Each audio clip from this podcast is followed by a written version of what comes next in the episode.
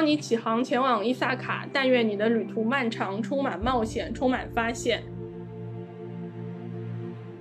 因为古典学本身确实是可以和个人的经验联系到一起去的。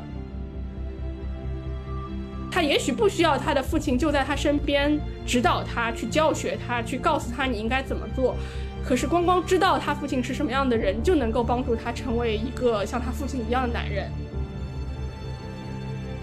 伴、夫妻、儿子、父子这些当然都曾经非常重要，可是到最后那一段路的时候，不会一群人一起到达那个终点的。当一个人被贴上了英雄这个标签以后，他的其他的部分还能不能被我们看见、被我们讲述呢？听众朋友们，大家好，欢迎收听新一期的活久见电台，我是 Miss 马，我是 AZ，我是 Never，我是峰峰。嗯，今天活久见电台讨论的书籍是今年，哦，是去年还是今年的一本新书，它叫《与父亲的奥德赛》。嗯，是美国的一个古典学家写的这本书还挺有趣的。它是它一半的内容是关于《奥德赛》就荷马史诗中《奥德赛》这一本书的解读，另一部分是关于自己和父亲之间的互动和关嗯和关系，以及他对父亲的一些回溯。嗯，因为他在一门就是。给大一新生上的《奥德赛》的导读课上，他邀请了他的父亲来一起听，嗯，然后，所以他这个当中既有和和父亲在课堂上的互动，也有和学生在课堂上的互动，还有关于《奥德赛》的解读，以及和父亲在现实生活中的一些关系之类的。然后，呃，你们有什么想要补充的吗？关于这本书？啊，就当中还有个比较重要的情节，是他跟他父亲坐上了一个游轮去走当年奥德赛他们曾经走过的路，然后这个其实也是帮助他们不不论是理解这个史诗，还是理理解彼此的父子关系，有了比较大的帮助的一件事情。我觉得，我觉得是不是应该先在要介绍，稍微介绍一下奥德赛，就是奥德赛是呃。古希腊的史诗，其实其实荷马史诗不是只有《奥德赛》和那个《伊利亚特》两本，但是还有还有一些，它其实是呃失已失落了，就是它是在一个史诗系列当中，但是《奥德赛》和荷马史呃《奥德赛》和《伊利亚特》是最完整的两本，其他的其实都只有残篇或者遗落了。呃，如果说《伊利亚特》讲的是，呃，荷马史诗当中特洛伊战争，呃，当中比较重要的一个环节，就是战争进行之中的事情的话，那《奥德赛》讲的就是战争结束之后的事情。《奥德赛》讲的是奥德修斯，他是希腊联军当中的一个首领。呃，在战争结束之后，要带领自己的军队回到自己的家乡，啊，伊萨卡。呃，然后《奥德赛》就是整个就是关于奥德修斯如何经历十年，然后经历各种就是奇异的事件，然后历经艰艰难险阻，最终终于回到自己家乡。这是《奥德奥德赛》，就是这样一本书。嗯，所以《奥德赛》它本身的那个主题就是关于一个人如何经历一个旅程，然后回到自己的家乡，并且证明他是他，而不是别人，而或者不是一个无名的人，并且他要证明他自己是一个英雄，而不是一个呃没有任何没有任何名声、没有任何荣誉的人。嗯，你们要讲一下读这本书的感受吗？还是你要不要先讲一下为什么大力推荐这本书？毕竟这本书在我们这里也是一波三折，我们 从去年拖延到了今天。嗯，因为就是先是全全读了这本书，然后他向我大力推荐。嗯，我觉得非常有趣。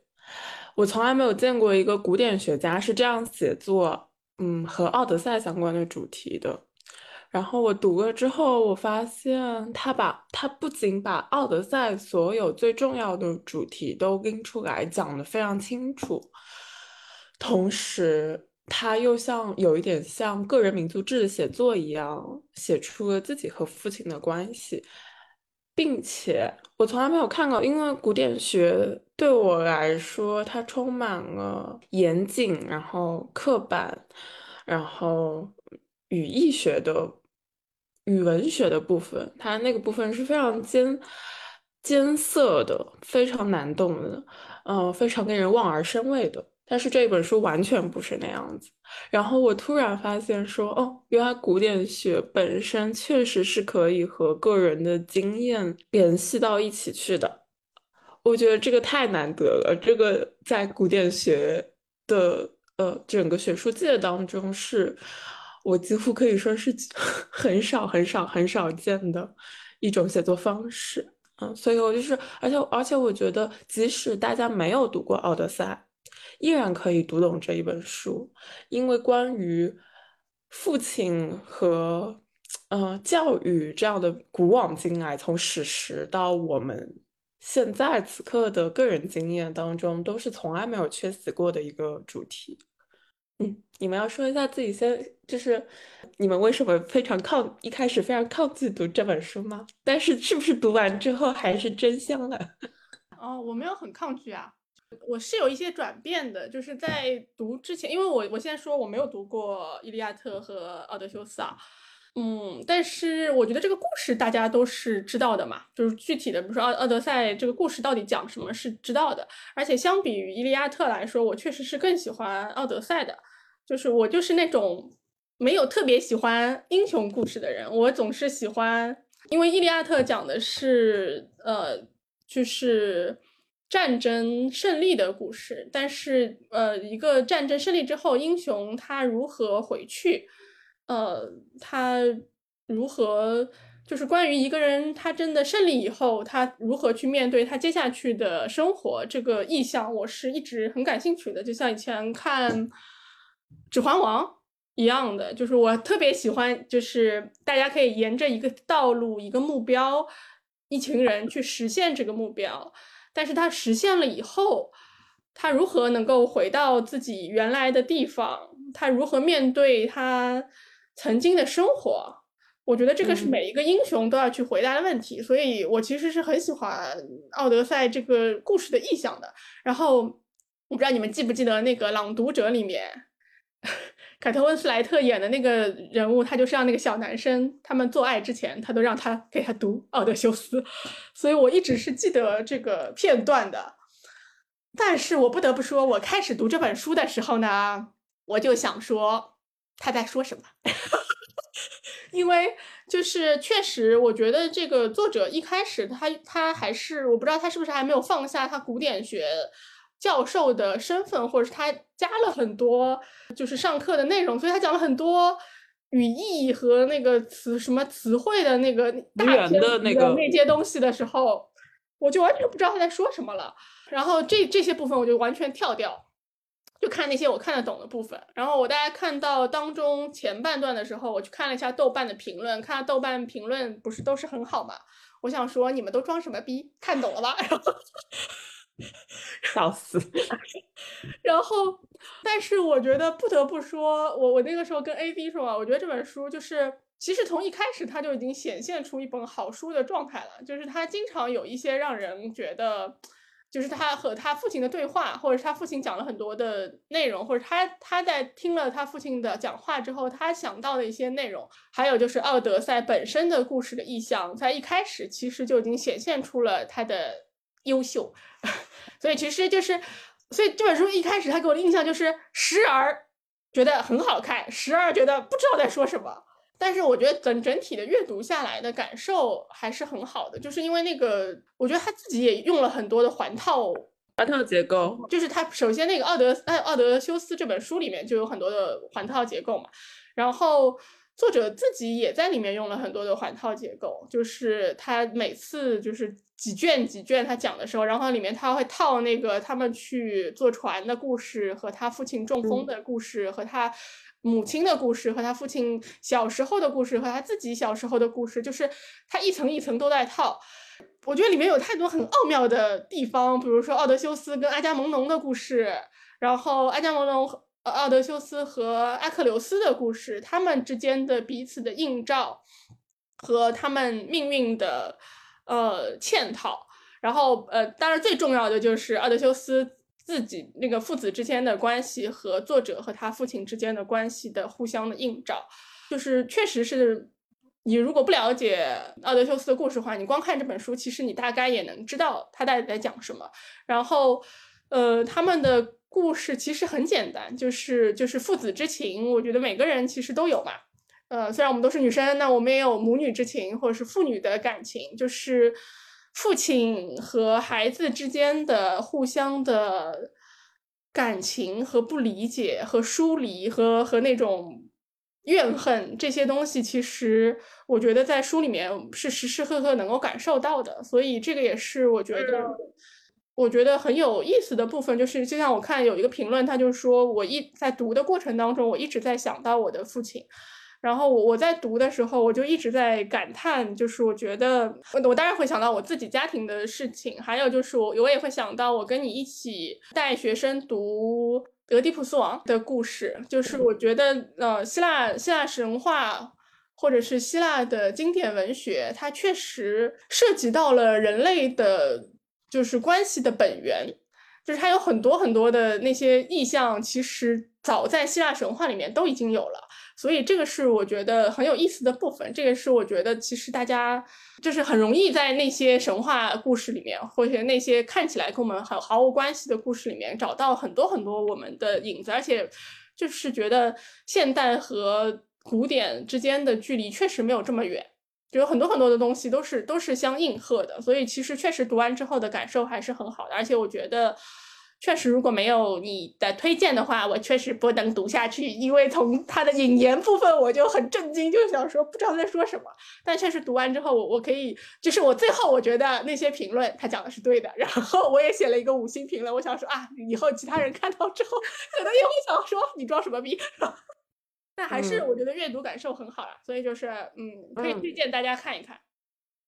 我在我在前半段和。Never 的想法有一点像，当然我我是另外一重的不耐烦。我不耐烦是就是这个语文学和语义学上面的东西，其实在我的研究生阶段学了太多了，就是我有一种就是哦又来了，就是学术的教育它就是这样的一个方法。然后当我在这里看到这个老调重弹的时候，我有一种。有一种 boring 的感觉，Why？我知道这个语言的这个技巧非常的有趣，然后我知道它里面有一些奥妙，但它反复的出现在我的面前的时候，我有种烦躁的感觉。但是后来，呃，我又读下去，我觉得可能就像，嗯，Never 说的，或许这个作者在一开始的时候，某种程度上，他没有放下他古典学教授的架子，或者说他还没有把这个嵌套的。故事讲的非常的娴熟，我觉得我读这本书就是有一种渐入佳境的感觉，就是越读到后面，我觉得越有意思，然后越能跟我的个人的经历产生共鸣，而不是感觉就是又被他上了一节课的那种感受。呃，尤其是到后半段，这本书里有两个点就是非常的震撼到我，就有一个点是说奥德修斯回去之后如何向大家证明他的身份，他用的点是有一棵树。长在他们的那个床的底下，然后因此他他和他妻子那张床是没有办法被搬动的。然后他的妻子佩涅罗佩就是依靠这个说了一个语言上的花招嘛，他说你能不能把那张床搬过来，什么修理一下还是怎么样？然后奥德奥德修斯就说你明明知道根本不可能，那那那是一张没有办法被撼动的床。呃，然后我就觉得这个证明自己的身份。这个意象本身对我来说，就它就非常有趣，就是一棵树生长在两夫妻最最私密的那个空间里，然后以此来作为彼此确认身份的一个方式。而作者的展开是我没有想到的，就他是在讲说，为什么呃夫妻的这个情感是这个样子的，是因为有积累了太多琐屑的，然后旁人根本不知道的细小的片段。然后构筑了起了一种非常稳固的关系，就像那棵长在床底的树一样，有一些秘密只有你和他知道，然后因此构筑了你们这样一段关系。然后我觉得这是一个我之前没有从来没有想过的点啊，是让我非常震撼。然后还有一个点是结尾，就他父亲快要去世的时候，然后他说门。我在读到那个瞬间的时候，我跟作者的感觉是一样的，就是我不知道他在说什么，就他可能只是临终前的一个呓语，或者那个时候他的脑子已经不太清醒，然后他说了这样一个词。可是当我读到最后，我感觉我跟作者一起看向了那一张床，就是父亲想到了那张床是由门做成的，而这一个点其实在他们最开始的时候，在第一章里作者就已经说了。然后父亲非常自得地摇了摇那一扇由门门做成的床，说：“我当年的木木工活可真好，真结实。”然后这一刻，我觉得不论是就是父与子的旅程来来说，还是说这个书的结构来说，都达到了某种程度的完满。就是它像一条蛇咬住了它的尾巴，然后完成了那样一个完满的嵌套。所以到最后，我还是非常被这本书打动的。嗯，对。我是想说，A D 的看法可能就会被作者标注为黑发 A D。然后我觉得他那个讨论课真的很有意思。峰峰，我上一次就是去年年底开始读的时候，就是我一开始我就觉得挺有意思的，因为在个一开始的时候，它就已经呈现出呃好几重时间是交织在一起的，只不过就是那个时候，我觉得可能。心境、情绪，反正不在，不是特别在状态，所以当时开始读的时候，我会觉得啊，这本书挺好的，是愿意继续读下去的。只不过后来，嗯，计划变了，我们就没有再读。然后这次重读的时候，其实我又从头开始重新读，而且正好自己也是在路途上的时候开始重新读的，然后那种感觉就特别的好，因为它整个也都是在说你在旅途当中，你在包括你在回程当中等等。然后前两天正好去那个天文馆，然后有一个展厅，它的中文名字叫做《征途》，然后我一看英文名字就是叫做《Odyssey》，然后当时又觉得哇，呼应了，因为他那个展厅其实在说的就是呃人类是如何理解地球家园的，如何理解就是从就是一开始的天圆地方开始，一步一步怎么去，比如说测量地球等等。然后我觉得，嗯，为这个展厅翻译的人其实哦太有水平了，非常有古典学的修养。然后回到这本书的话，其实刚才就是啊，让我插一句啊，因为《奥德赛》就是太有名了，它几乎构成了西方文明的基石之一，所以《奥德赛》本身也就是在西方的文化当中代表着旅程的意思，所以很多时候。然后都会使用这个词来表示，因为他们不可能不会用 trip 或者 tour 这样，就是非常嗯非常平的或者非常 简单的词。如果他想要更多的表示这个当中嗯充满了艰难险阻，然后充满着曲折离奇的话，就会用 out。那么《奥德赛》在西方的这个熟悉程度是跟《阿拉西游记》是一样的吗？我觉得是，嗯。对，更胜一筹。反正英国应该是这样子的。对，对于很多小孩来说，他们小时候听的故事就是《奥德赛》，呃，或者是呃《伊利亚》。就像这个故事里面，这本书里面作者给自己两个孩子讲这个故事一样的。对对对，然后就是用肯定不会是主要情节，但是又会做自己的一个就是延伸。我觉得可能和我们的《三国演义》以前的《三国》有点像。三国难道不比《三国演义》重要吧？我觉得不是。我觉得是因为在以前的，就是民间的那种曲艺啊，各种当中，就是《三国演义》的故事是可以像《奥德赛》《伊利亚特》一样被就是选取某一个点，再被演绎，再被阐释这样的。对，然后，然后我继续说的话，就是我在读这本书的过程当中，就是除掉就是前面两位已经说到的，嗯，对于父子的一个理解，我经常被吸引的就是他们在课堂上发生的那些冲突，然后特别是你会。特别的意识到，就是这个作者我他想要引导的方向和学生想要讨论的方向和他父亲的这个感受，就是完全是三个角。然后这三个角就是怎么样，一开始怎么样，其实是很有一点点非常生硬的冲突，有点张力的。对对，然后到后来，其实就是他们彼此之间开始真的走向倾听。然后这个倾听也是他的一个学生在讨论，就是奥德赛在返乡途中他为什么会遭遇就是十年的这个困苦，就是因为他得罪了那个巨人嘛。然后他讲说那个主题他觉得是一个倾听。然后这个作者其实他在课堂上是没有理解的，他一直到了很后来才意识到这个学生点名的这一点是非常之重要的，因为他整本书。第一个主题就是关于教育，关于就是在这个奥德修斯的故事当中，他的这个儿子他是怎样接受到了怎样的一个教育，他们就这个问题探讨了很多。那么实际上也会看到，就是整本书它的一个主题结构当中，也不断的在回应，就是我比如说呃，他们通过这样的讨论课，大家学到了什么？大家他通过去。和父亲的这一段旅程，他们在这个当中成长的点是在哪里？包括说他旅程回来了以后，再重新去探访他父亲的那些经历，去理解他的父亲，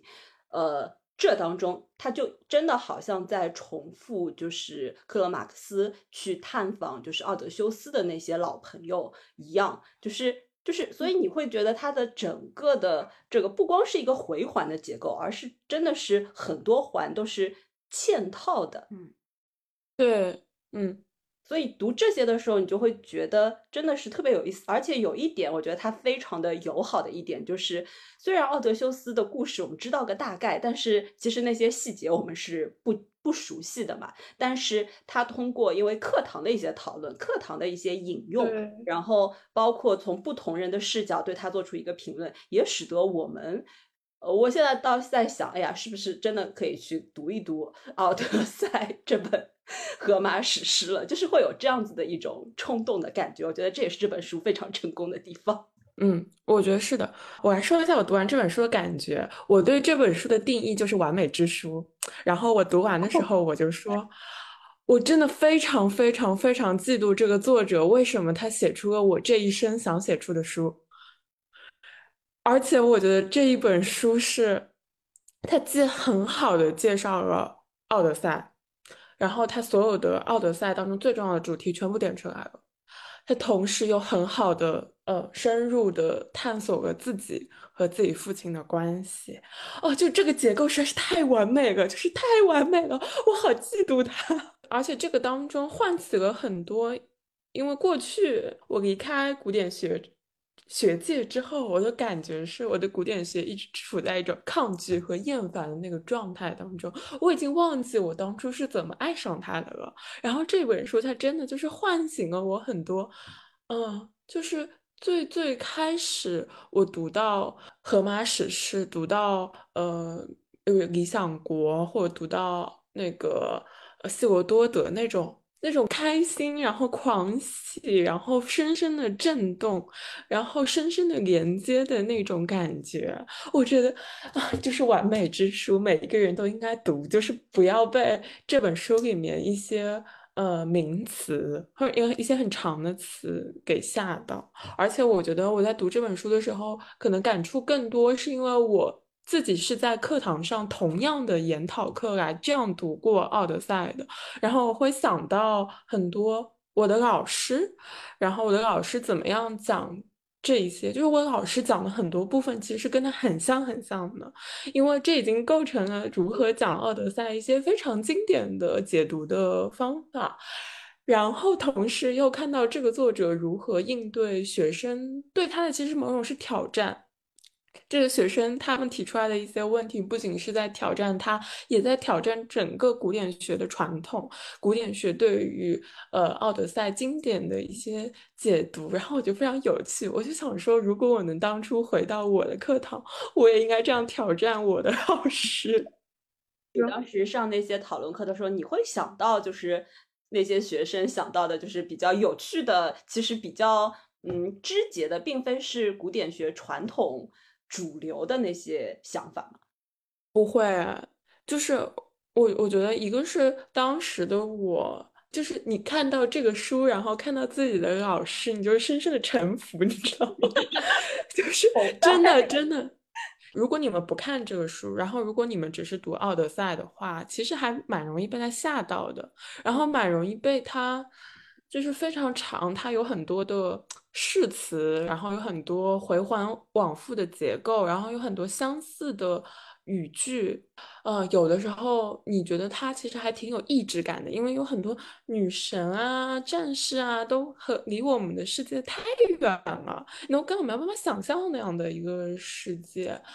所以在读的时候，你就是完全臣服，然后你就完全嗷嗷待哺，你就等着老师把所有就是已知的经典。解读方式喂到你嘴里，但感觉你已经无暇去思考那些非常细节，或者是在现代人看来不是非常的呃合理的一些情节了。这个是我们在阅读经典的时候经常会有的感受呀，就是因为经经典的文学，它一个是确实，如果他对于西方人是这么重要的话，那可能在他们很幼小的时候，他已经大概知道所有的情节了，所以。就算他在情节里面感受到他感受到一些不理解，或者是他觉得有有有一些他想说的部分，但是是因为这个这样子的一个煌煌巨著在面前，然后又是在大学的课堂上。呃，我觉得学生是很难去提出一些，就是会会觉得说，哎，我提出这个问题是不是有点傻？但我觉得就是他爸爸在的这个这个设置是很有意思，因为他爸爸经常会说，是只有我一个人觉得我是个英雄吗？我觉得这个很牛，就是他每次讲完之后，我想说，嗯，我也这样想，然后 然后然后是的，是的，是的，他的同学也就是开始附和他。确实，为什么后来有很多很多同学都给这个呃教授发总结的？的时候就都提到了他的父亲，我觉得可能也是这次的研讨课确实很不一样的原因，就是是有一个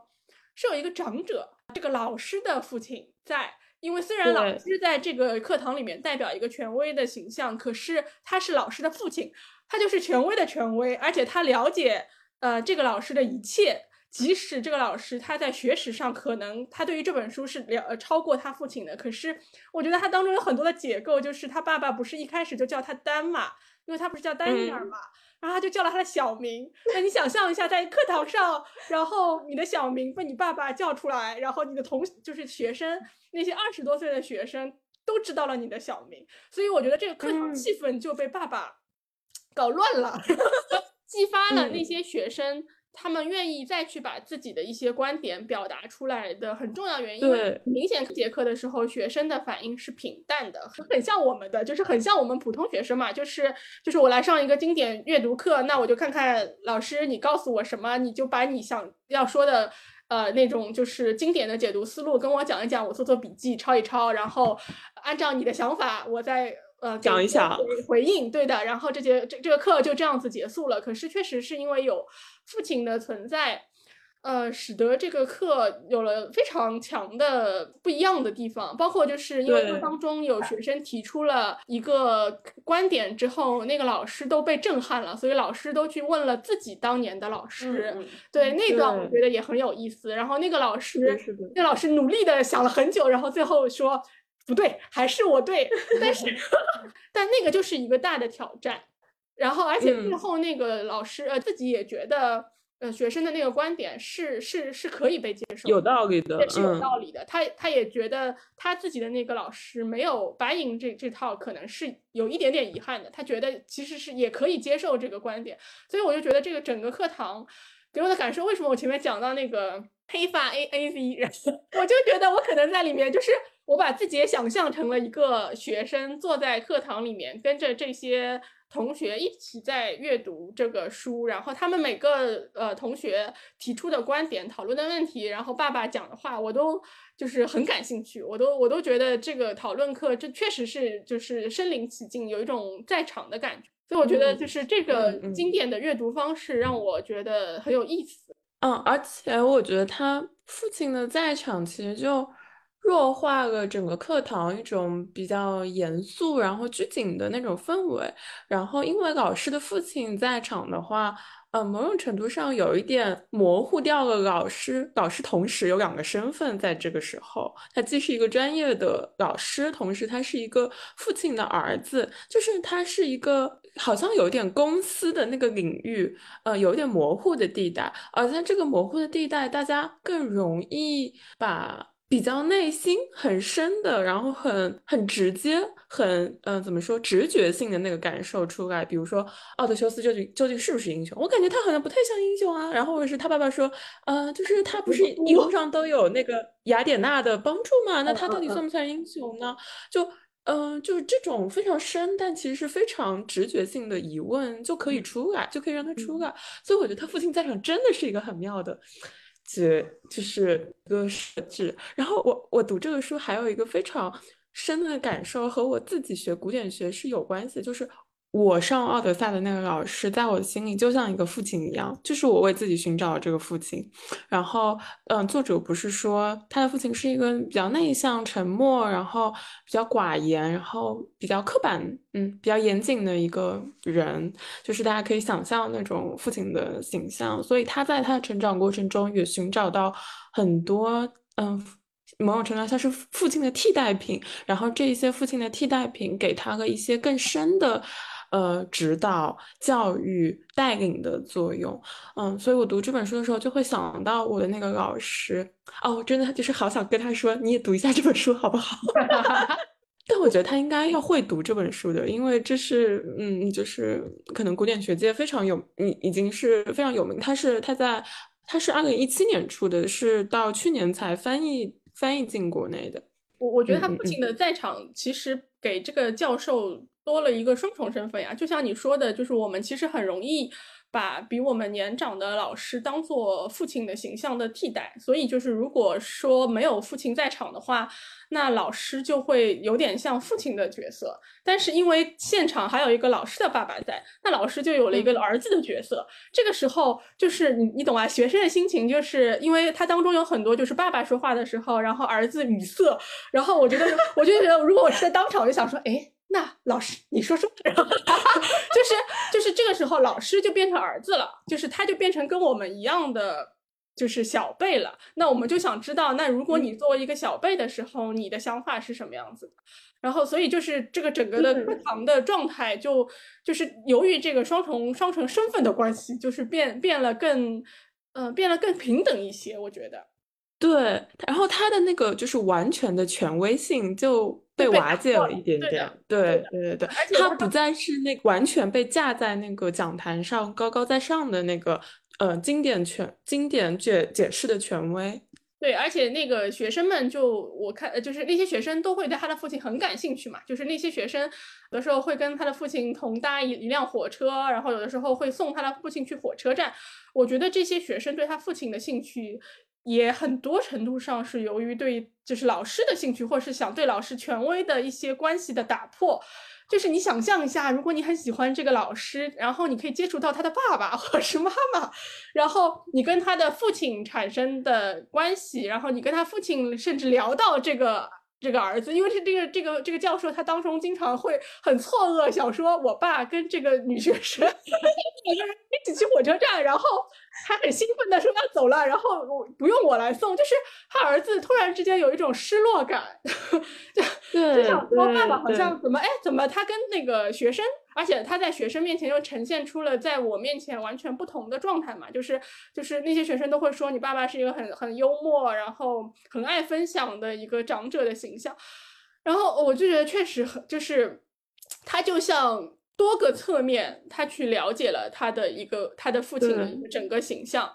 就像就是就像有我之前读那个呃看那个电影就《海街日记》嘛，就是也是就是他们四个。四个孩子就是重新在一起了之后，他们的爸爸已经死了，但是他们是在他们共同的生活当中去回忆他们的父亲是什么样子的。他们父亲在呃在就是跟我们在一起的时候，他的是什么样子？跟你在一起的时候什么样子？他通过这样子的一个回忆，最后去达成了一个和解。我觉得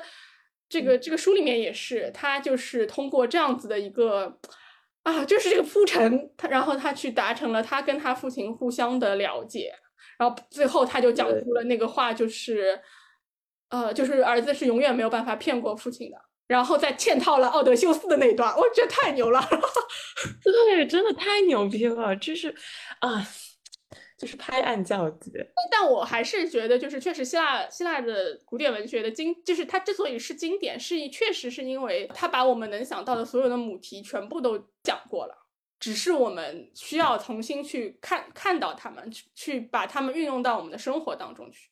我大概也可以理解为什么你当时会对古典学着迷。确实，我就是在读这本书的时候，我就感觉说，如果我这一生只能。只能有一本书让我读的话，那应该就是《荷马史诗》。你可以在其中找到所有的母题，真的。而且，因为《荷马史诗》它所盖涵涵盖的内容不是只有，比如说人间发生的事情，它既有神事，然后也有地狱冥府的事情，所以。我觉得它几乎囊括了整个宇宙。我突然想到，就是在《伊利亚特》里面，呃，阿基琉斯要上战场之前，他母亲带他去赫淮斯托斯那里去打造一把盾，就是阿基琉斯之盾是最有名的一个就是形象，包括在后来后世的很多古希腊的一些。雕塑，然后浮雕，然后就是工艺品当中，阿基琉斯之盾也是一个永恒的母题。而这个阿基琉斯之盾上面，它所刻画的就是整个宇宙所有的内容。他选了几个有代表性的东西：星星、日月，呃呃，成婚，然后还有呃农田，然后新娘，呃，就是呃正在举办聚会。之类的所有人间的事情都在那一个盾上，然后我能感觉说，《荷马史诗》就是人间之事和呃宇宙之事所有的呈现啊，真的是 完美。就是我我想到，我觉得读这一本书的时，对我来说那个时间也很神奇，就是在我离开了古典学两三年之后，再读这一本书。哦，你就感觉说，嗯，它的魅力始终其实是没有改变的，只是当中，比如自己学古希腊语，然后学其他的东西，实在是有太多的挫败。但它真正有魅力的那个东西，它从来不因为任何其他东西而褪色。所以，这个是不是对你来说也是一场还乡之旅？嗯，是的。然后我还感觉说。我有点知道，一个是这个作者给我提供了一个范本，是人如何可以通过古典学认识自己。我觉得我在学古典学的当中，很大的一个问题就是，你最后陷入到了一些，嗯，古典学界毫无意义的争论，就是一些细枝末节、细枝末节的解读，嗯，但是。你就陷进去了，你知道你就就是好像在俄罗斯可以做道场一样，你真正的整个就陷进去了。然后你就不知道我为什么要做这些东西呢？它这个事情和我自己作为一个人存在于这个宇宙当中到底有什么关系呢？因为学术很多时候会陷入这样子的一种无意义的感觉当中。然后我觉得这个作者就向我提供了一个人，他还是可以通过古典学来认识世界、认识自己、认识自己和他人之间的关系。然后古典学是一个可行的路径，只是对我来说好像没有那么的 attractive。啊，然后同时我也意识到说，为什么我会那么喜欢精神分析？因为因为弗洛伊德他自己就是从小也是学习古希腊、呃罗马这一些经典的文本的，而且在。嗯，就像荷马史诗当中，它有很多的隐喻，很多的母题。那你想，弗洛伊德最有名的，呃，俄狄浦斯，嗯，也是从古希腊经典当中出来的。这个东西对他来说依然是有影响的。然后我觉得说，这个对我也是有影响的。我相信弗洛伊德一定是 熟读，就是嗯，荷马史诗，然后包括是古希腊悲剧、喜剧这些东西，然后看到这么多隐喻，然后发现这些隐喻，即使是我们离古希腊那么远，它依然在今天，在我们的生活当中如此鲜明，然后在每一个人身上都不断的复制，比如说。俄狄浦斯情节，然后包括弑父的概念，嗯，然后还有寻找父亲，呃，追寻父亲，以及呃和父亲比较，这这种主题依然在我们身上存在着。就是你们想不想聊一下？就是学生提出来的说，特格马库斯他到底想不想要他父亲回来？那个非常非常有意思，而且。我觉得可能只有在他那样的课堂上面，才能关照到这样一个非常细微的一个儿子的心理状态。因为《奥德赛》它的前四卷其实一开始不是奥德修斯就登场的，奥德修斯正式的登场是在第五卷。他前四卷都是关于奥德修斯的儿子特勒马库斯，他在父亲不在的这十呃这十年当中，嗯，他的母亲被很多的求婚者纠缠，然后很多人涌入他的宫殿，在那吃喝玩乐，然后消耗他们的财富，然后整个。整个城邦都陷在一种嗯停滞的，然后混乱的状态当中，而特勒马库斯不知道应该怎么办。他是一个。应该是十几岁的青年吧，然后他不知道自己应该是，比如说让母亲嫁给一个新的求新的求婚者，然后自己成为一个国王，还是他应该去寻找父亲，等待父亲。因为这个时候奥德修斯杳无音讯，大家都不知道他是死了还是活着，大家不知道应该是继续等他回来，还是应该确立一个新的城邦的主人。嗯，所以大家一切都在停滞当中，而特勒马库斯这个时候就是雅典娜说，嗯，就是应该要结束这一切了，所以他让特勒马库斯去就是另外几个城邦游历，然后寻找父亲的打听父亲的下落，同时知道父亲，嗯，过去在这战争当中做了什么，发生了什么，为什么是一个英雄，所以前四卷都是关于特勒马库斯的一个小的小型的游历。然后，所以那些学生就在这个课堂上提出说，特勒马库斯他究竟想不想要自己的父亲回来？这个心理我觉得是非常微妙的。我甚至觉得可能只有那些学生，他们还是非常年轻的那种状态，他们也呃十八、十九岁，刚刚进入大学大一的新生的状态的时候，他们才会提出这样的一个问题。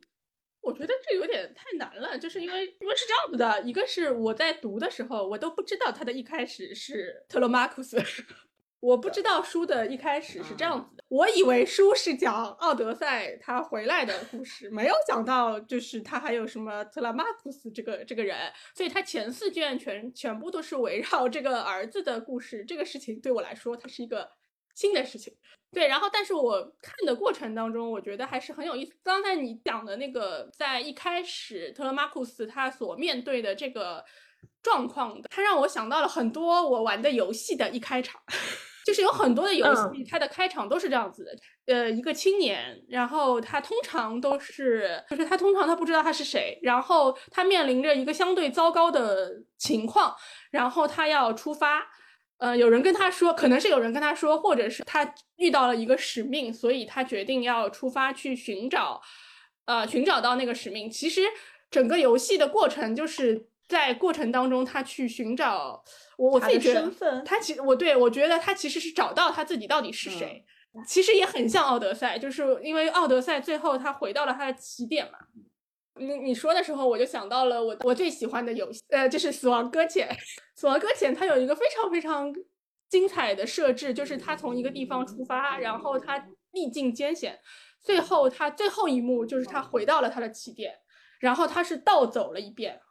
他把最后那个起点他倒走了一遍，然后他最后最后最后他走到了他出发的地方，就像一个奥德修斯的还乡之旅嘛，所以。我我其实看这前面四四卷的时候，我当时还没有想什么特拉瓦克斯他到底想不想他父亲回来，但是我觉得他确实是一个非常非常经典的成长小说的开始，就是因为后面其实也讲述了很多他跟他父亲之间关系，因为他很小的时候他父亲就消失了，他作为一个英雄之子，他到底是谁？我觉得这个这个他父亲到底是死还是活，这个微妙的关系在于他事情他父亲如果是死了。他就可以名正言顺的继承王位，可以以他的身份去把那些求婚者打退，或者是把他母亲嫁出去，他都可以师出有名了。问题是，他父亲不知死活。那他如果他父亲不知死活情况下，他什么都不能做。就是他他母亲到底要不要嫁人，还是他是不是是可以代替他，就是他父亲的角色去把那些人赶走，他都不能做。所以我觉得这个时候特拉瓦库斯的困苦，好像是我们青春期。就是你好像有很多的能量想要去挥发，可是那个时候你又不能做任何的事情，这个时候是会有想要弑父的念头的。就是这个，我觉得是是想要明确自己的身份。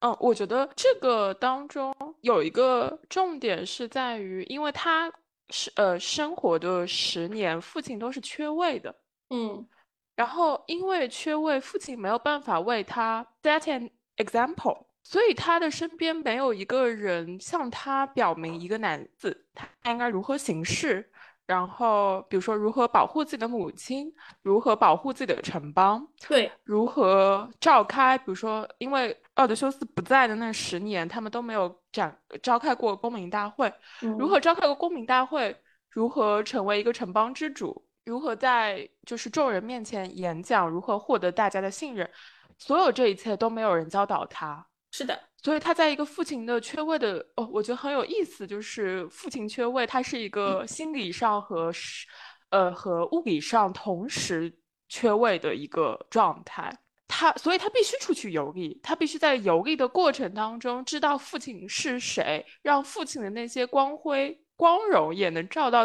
自己身上。这个照不是一种 shadow，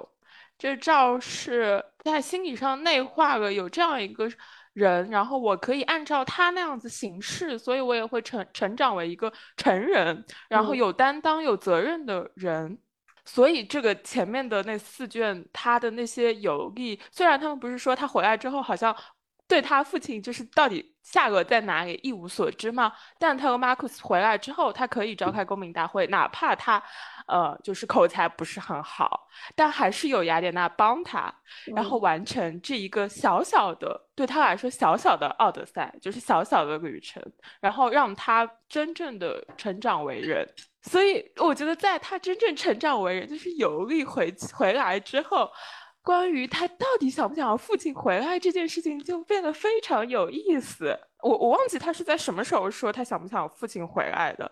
嗯，这个已经是在整本书，就这本书到了很后面，就是在讨论奥德赛回来了以后，然后回来了以后，他和不同的人相认团聚，然后说到他和儿子相聚的时候，就是两个人其实都是对没什么感情，是非常空泛的那种描写。然后在这里的时候，就有学生提出了这样子的一个问题，我会感觉到，呃，因为我。没有读过奥德修斯，所以我对奥德修斯以及他们讨论的理解是来自于这本书的。嗯，所以我会把这一段的讨论会和他去讲到他父亲，就是他父亲对于那种不确定性的那种就是厌恶，然后甚至说无法接接受那种不确定性，我会联系在一起来考虑这个问题。因为对于他儿子来说，呃，刚才 Miss 马说到，就是他在成长的过程当中是没有那父亲的那个 model 在的，所以他不知道应该如何行事。我觉得这个当中还有一点是在于，因为他在最一开始，在那些求婚人来到他们这个岛上的时候，他还是一个很小很小的孩子，所以他是弱小的，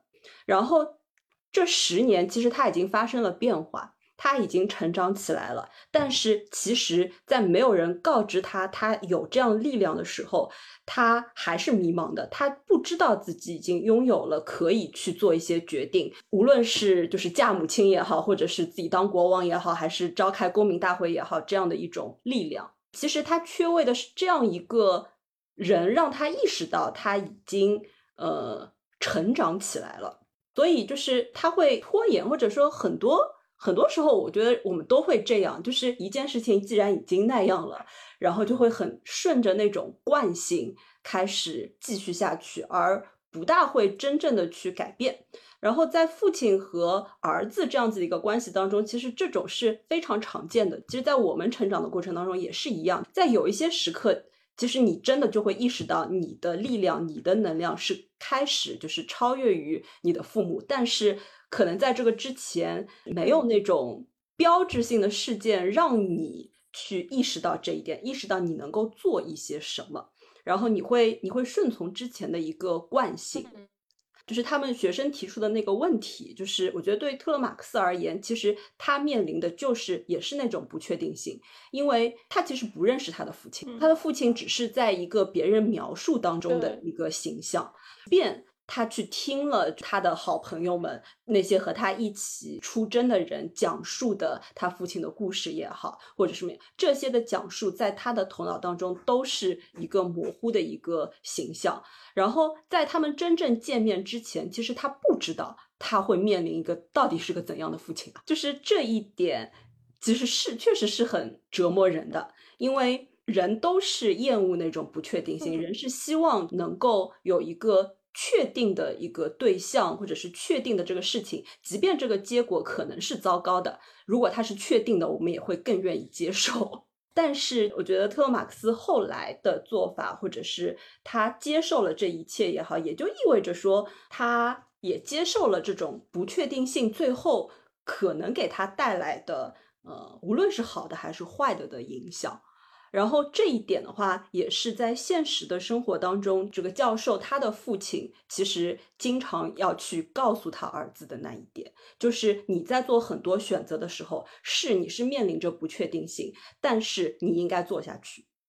所以他的父亲，比如说没有完成他的一个就是呃学位论文，然后他放弃了去西点军校，然后但是他会。督促他的儿子去完成这一切，包括说，就是当他儿子袒露说自己是一个同性恋的时候，他的父亲其实也是，就是给了他一些更确定的一些啊，这件事情我是知道的，我来和你谈一谈等等。我觉得这样的一个父子，就是互相之间的一种两对父子互相之间的一种映照和对应，呃，在我读的时候，我也会觉得非常有意思。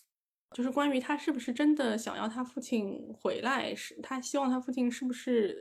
是生是死，我我自己并没有特别大的兴趣。不，我很理解你为什么会对这个很有兴趣，因为我觉得确实他是可能跟你的跟你的父父父女关系，他有很多的。呃，相呼应的地方，所以我觉得你会对这这个 part 特别的感兴趣，对。但是我我自己在读到这个 part 的时候，我我更感兴趣的是对于这个父子之间的惊人的相似之处。我是会更更有共鸣的，或者是我会觉得，就是儿子的那场游历，就是啊，大家我要提到那个游戏了，就是游戏里面会有很多的，或者是书里面也会有很多，就是嗯，当你从小，当你自己那个你是谁这个身份他没有的时候。你在游历的过程当中，会有不停的有人会告诉你说你的父亲是什么样的人，然后曾经发生过什么样的事情，曾经发生过呃一场怎么样伟大的战争，然后什么样什么，就是我以前会对这些故事背景的介绍没有什么太大的兴趣，就是我会觉得这些都是故事背景，都是跳过的。我更感兴趣的是这个人他是自己是怎么样的，但后来我就发现。就是因为这些故事的背景，就是因为你父亲是谁，然后你没有出生之前发生过的那一切，其实也都塑造了你是谁。啊，我会觉得那些东西是有价值和有意义的。所以我在看这次的时候，我我我突然之间理解为什么雅典娜让他去找了那两拨人，等于又回顾了一下《伊利亚特》里演的故事嘛。然后你会发现这个儿子的变化，就是嗯，后面他就讲到，就是特马马特斯回到到伊萨卡之后，他做的事情跟他爸爸是很像的。你就会发现，儿子他并没有得到他爸爸的授权，他并没有得到那个，就是他甚至于他还没有见到他爸爸之前，可是他就已经成长成了跟他爸爸很像的人。我觉得这个是父子之间的一个，或者是血脉之间的一个惊人的联系，也关于一个人他如何成长为一个人。我觉得他的成长的过程里面，他就是要听到这些故事，他就是要听到，他也许不需要他的父亲就在他身边指导他，去教学他，去告诉他你应该怎么做，可是光光知道他父亲是什么样的人，就能够帮助他成为一个像他父亲一样的男人。我觉得这个是让我很很感动的地方，也是我觉得有的时候我对于我父亲，就是我我跟我爸，可能我们不需要去聊他是怎么做的，或者他是怎么，但我可能会就是当我知道他怎么做，或者是当我看到他怎么做的时候，有很多部分，哎呀，就是我跟我爸妈惊人的相似之处，不需要他们教我呀，就是我们就是惊人的相似。我觉得这个是是的，是是我看这个前四卷时候的感受。那这种相似是来自于哪里呢？我觉得这是这是教育的力量。我所说的教育不是说的是学院，就是学校里的教育。我所说的就是，我觉得雅典娜确实他给了特勒特勒马修斯最好的教育，就是他让他出去游历，他让他去经历。我们也许看起来那个那个那个经历并不是很困难，不是像他爸爸一样的，不是像伊利亚特一样的。可是他光是知道了这一些之后。就是这个教育对他来说就是有意义的，就是也我要提到游戏，就是有的时候很多的时候你不是真的你的能力变强了，而是你你的心里面有了不同的故事，你的你的内心就涌涌起了新的勇气和信心，那个东西会帮助你成长。哦，但是我想说一个，我发现我们虽然看的是同一个主题。但我们关注的那个部分是完全不一样的。就是你关注的是他如何看，就是呃听父亲的故事，然后获得教育，而我看到的是一个永恒的遗憾，就是那他只能听，他无法得到是言传身教，他所听到的。都是他人口中父亲的荣光，而他从来没有办法看过。我觉得这是为什么当奥德修斯回来，然后他们两个就是和孩子的相认，是他是奥德修斯相认的第一步，因为我觉得那个反而是最远的关系，嗯，因为他们没有共同的生活经历，对，然后一些琐事堆叠起来的默契和连接，嗯，所以当他回来的时候。他们两个要以一种非常夸张的方式来掩盖他们之间的疏离，我觉得这个是非常有意思的地方。然后我也觉得，我看这个的时候才发现说，哦，原来父亲的缺位不是只在中国的语境当中，然后不是只在现代的语境当中。你有没有发现，父亲的丧偶式育儿？原来父亲，哎，这不就是丧偶式育儿吗？对吧？我昨天还讲想到说，为什么父亲的缺位总是那么的。就是一个就是经典有流传的感觉，但是我们很少会听到母亲的缺位。哦，我的感觉是因为母亲是不会缺位的原因，就是我们是从母亲的肚子里出来的。对你无论如何跟他其实要相处十个月。对，就是这个连接是永远的。然后他哪怕没有心灵层面，也在物质的物理物理层面上，你真的跟母亲一直是同在的。但是父亲就是一个，他永远都是个 outsider。嗯。他就是哪怕他不想缺位，他都不得不在那个真正在场的位置上面偏移一点点，因为哪怕他一直都在那里，他都没有办法和他都没有办法像母亲一样，从孩子是一个胚胎的时候就在场，那么那么就是在身体的连接上面那么的在场。你这个已经走向走向精精神分析了，那个 回来一下，回来。不是，我想要讲到，就是在精神分析经典的分析的意义当中，就是认为父亲是一个指导者的角色。然后你在你看这个，在特勒马库斯和就是他父亲的呃和奥德修斯之间的关系，包括作者和他父亲的关系之间都是这样子。就是父亲是一个指导者的角色，不管他是远近的指导者还是远的指导。嗯，我觉得父亲在不管是西方经典还是东方经典里面，他其实都承载了一个很重要的跟使命相关的一个角色。比如说，我们可以去联想那个哈姆雷特，比如说哈哈姆雷特，他的使命就是要为父亲复仇嘛。然后就所以，无论父亲是不是真的陪伴你成长，他都会决定了你未来要去外在、要去外面去实现的那个宏图伟业。好像母亲是一个更固的、更长久的一个存在，他是在他在家里，他在家里等候、守候、抱持着你。我我更感兴趣的是那个部分呀，是关于一个英雄结束了以后的事情，就是因为我们以前看的都是。一个人他如何成为英雄，他如何实现他的宏图伟业，包括我们看到大部分的电影也是，就是都是英雄英雄之旅嘛。那英雄他成为英雄以后，我觉得整部《奥德修斯》其实他讲述的故事是一个英雄他如何他成为英雄以后的故事。我觉得这个部分是我们很缺失的部分，但是是我觉得大家可以讨论一下的部分。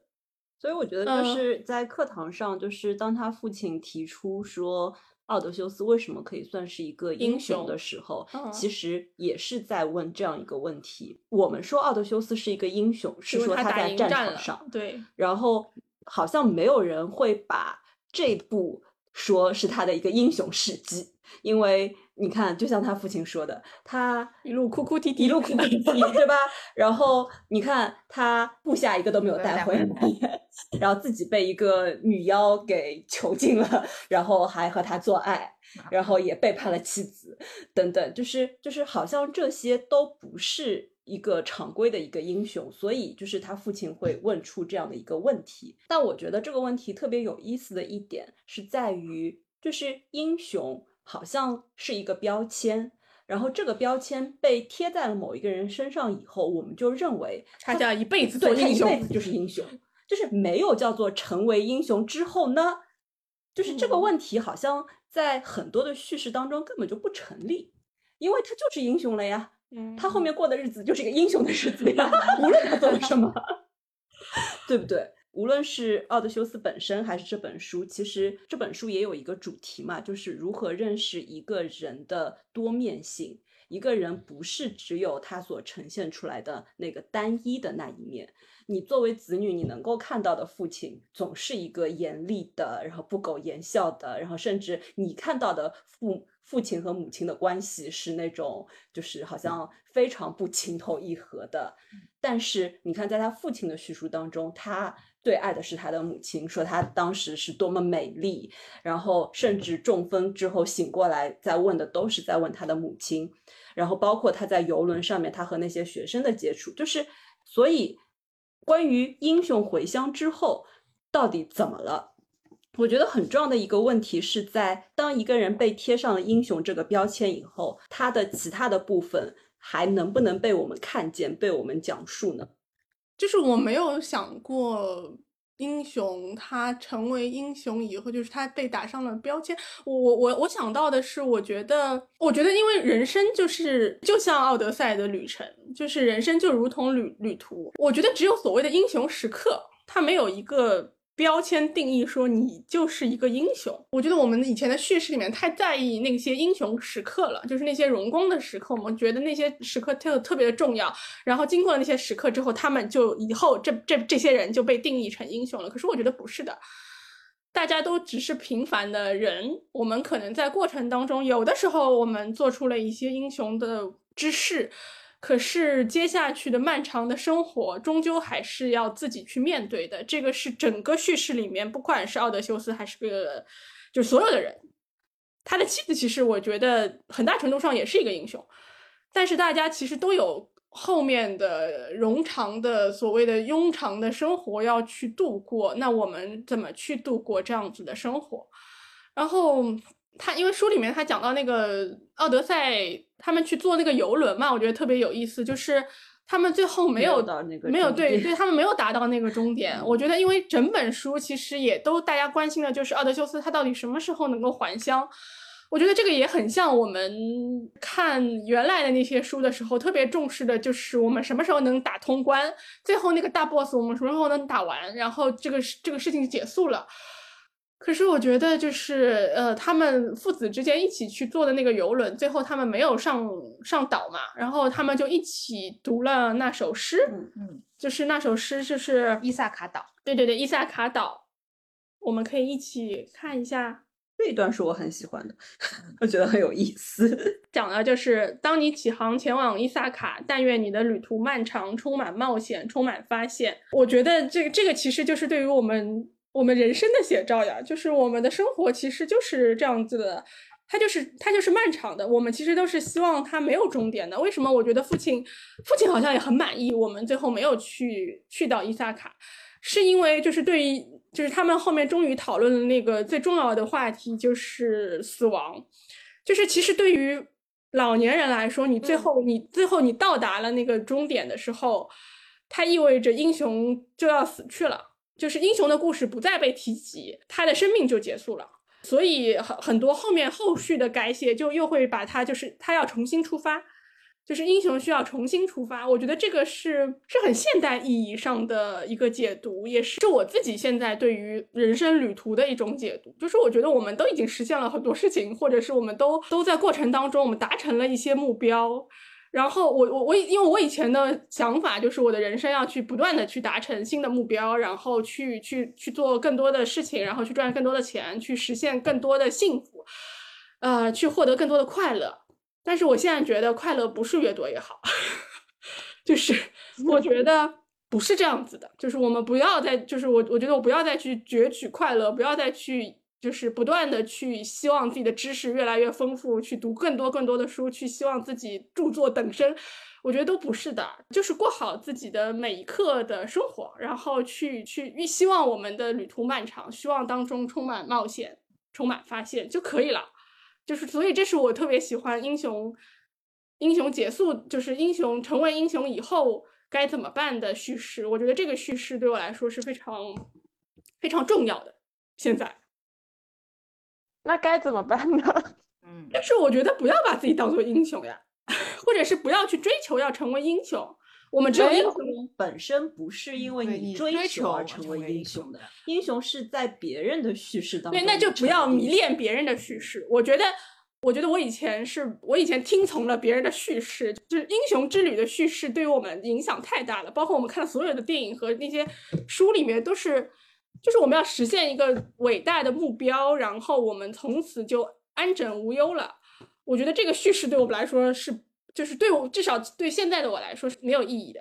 因为我不想我我不想要成为英雄呀，我想要我想要的只是那些就是英雄时刻是可以的，可是我不想要成为英雄。我也很喜欢这个最后他们没有上岛这个情节，这是我之前想跟你们讨论的一个点。当然，在我的理解里，可能跟 Never 又有一点不一样。我觉得它有意思的点就是它跟奥德赛最后只能一个人回到故乡一样。嗯，就它是一个隐喻，就是你的终点只有你一个人才能达成，嗯，就是那一段路只有你自己可以走，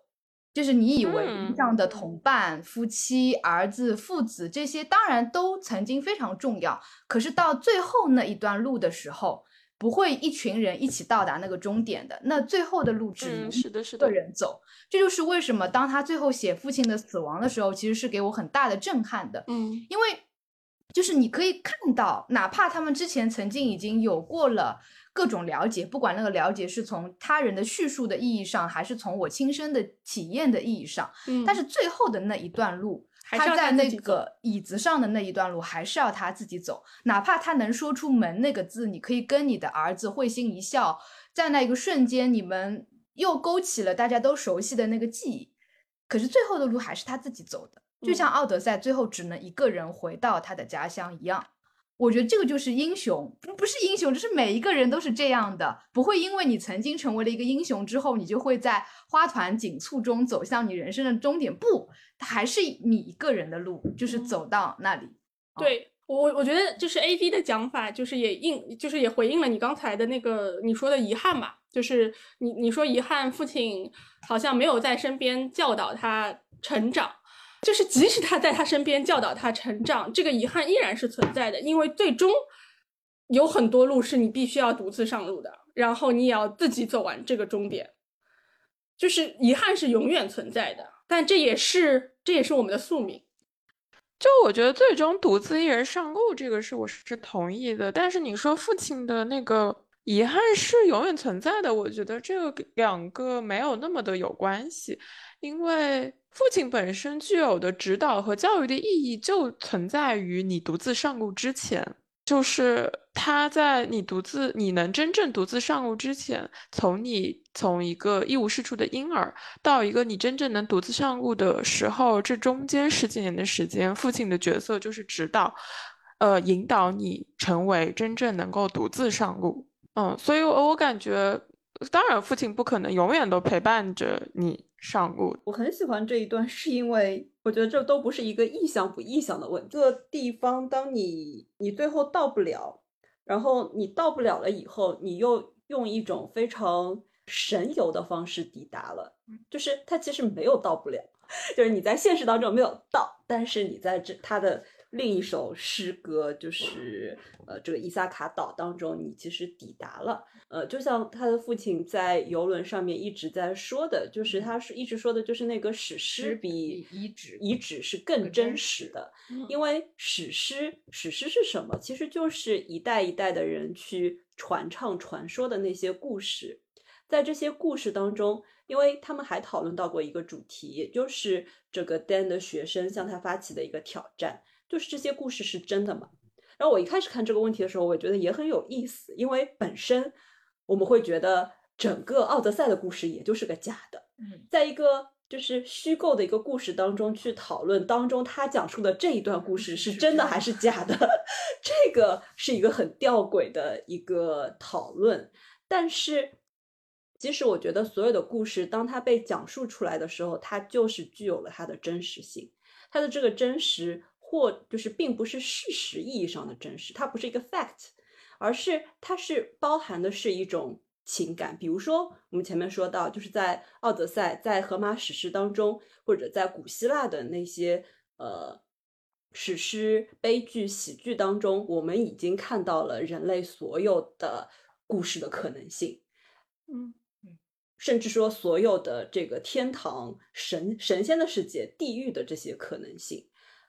包括说他的那种情感，他的这个情感既有就是比较炙热的那种情感，也包括了那种非常复杂微妙的情感，包括我们前面说到，就是这个儿子对父亲，呃，就是就是到底要不要奥奥德赛回来，希望他是死是活，也包括说，就是我觉得那段也很精彩，就是他的儿子在。到了就是海伦所在的那个岛，然后听海伦和她丈夫讲述故事，然后两个人这种讲述当中的那种张力，就是这个故事本身是真是假，其实并不那么的重要了。重要的是他们通过讲述这个故事，在表达自己的一种感受，自己的一种嗯情绪。那么这些是真实的，所以就是我觉得没有到那个。实体的那个岛反而有了去讲述的这个可能性，然后这个是我觉得最有就是最吸引我的地方。嗯，我也觉得，我觉得实体的到达是用实体的结束。实体的到达有种什么感觉？就是量子物理当 中讲到的，就是。本身在量子物理的世界当中，其实就是各种的不确定，你不能够同时确定一个呃微粒它的一个速度和它的一个位置。然后什么时候它是确定的呢？就是那个薛定谔的猫，当你打开那个盒子的时候，它是死是活就在你的面前了，但是它也就坍塌了，它就坍塌成了一个事实。嗯，是的，坍塌成了一个事实啊，好喜欢。那我们今天的讨论就到这里啦。如果大家有兴趣的话，可以去读一下《奥德赛》的原著哦。谢谢大家收听，拜拜，拜拜。